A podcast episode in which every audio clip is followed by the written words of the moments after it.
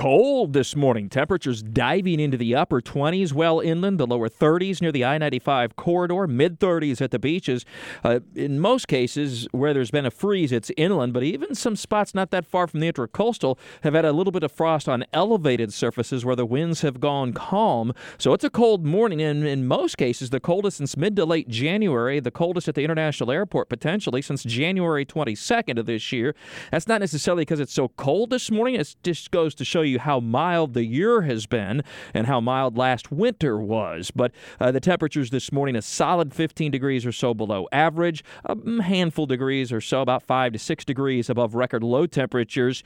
And what looks to be for many inland spots the first widespread freeze of the season. And even that is in its the ballpark here. The average first freeze at the International Airport is December sixth, and it's the second this morning, so uh, not too far from really uh, where we should be. Again, it's just that it's been very warm for a very long time. And what really, in the end, is a pretty day today. This cold snap is not lasting long. The winds won't be as strong today. There'll be a lot of sun, and afternoon temperatures will be seven to eight, nine degrees warmer than yesterday, reaching the upper fifties to near sixty degrees. And while it'll be chilly tonight, it won't be as cold, and will stay above freezing, so you don't have to worry about those plants tonight as temperatures drop into the mostly upper thirties inland and then stay much milder forties and fifties for the beaches as the winds start to come in off the milder Atlantic. And then a really nice day tomorrow, partly sunny. We'll be up close to seventy degrees, not a whole lot of wind. That's a pretty day tomorrow.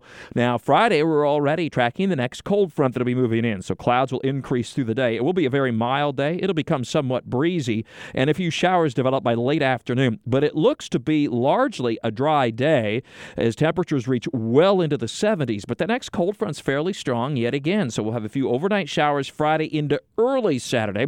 Looks like it'll be clearing out at least by the afternoon hours, perhaps as early as late morning on Saturday, so the majority of the day is not all that bad. Temperatures in the sixties, that's going to be important for the bell ringers of C B S forty-seven and Fox thirty Action News Jax, and maybe even Richard Jones will stop by for an hour or two and say hello and help ring the bell. I'll be there from about three to five p.m., give or take.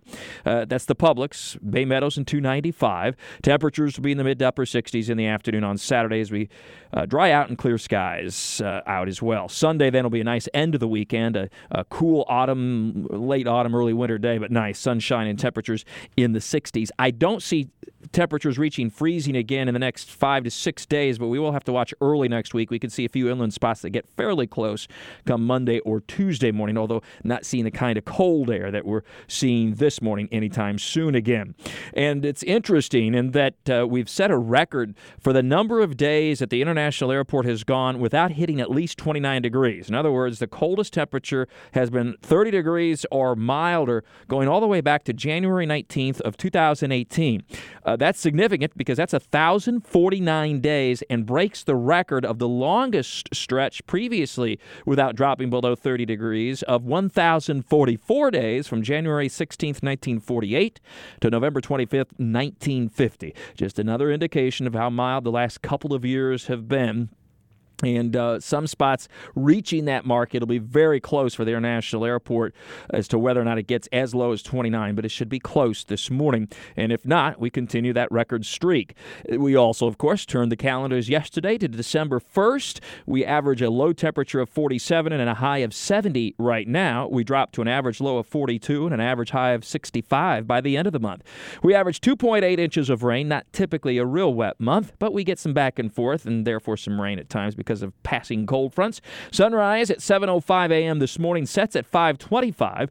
By the end of the month, sunrise at seven twenty-three, sunset at five thirty-six. We only lose seven minutes of daylight during the month of December because we start to gain on the back end, the sunsets. In fact, we start to gain uh, by next week our... Um, Our sunset is starting to go back the other way. We're at our earliest sunset of the entire year right now, five twenty-five. So that's something to look forward to if you don't care for these real short days. Always more in the Buresh blog and uh, Action News Jax dot com. And, of course, we've now passed the end of the hurricane season. There is a hurricane season summary in Talking the Tropics with Mike at W O K V dot com and Action News Jax dot com. Stay warm with all your weather all the time. I'm Chief Meteorologist Mike Buresh for the C B S forty-seven and Fox thirty Action News Jax First Alert Weather Center for one oh four point five W O K V.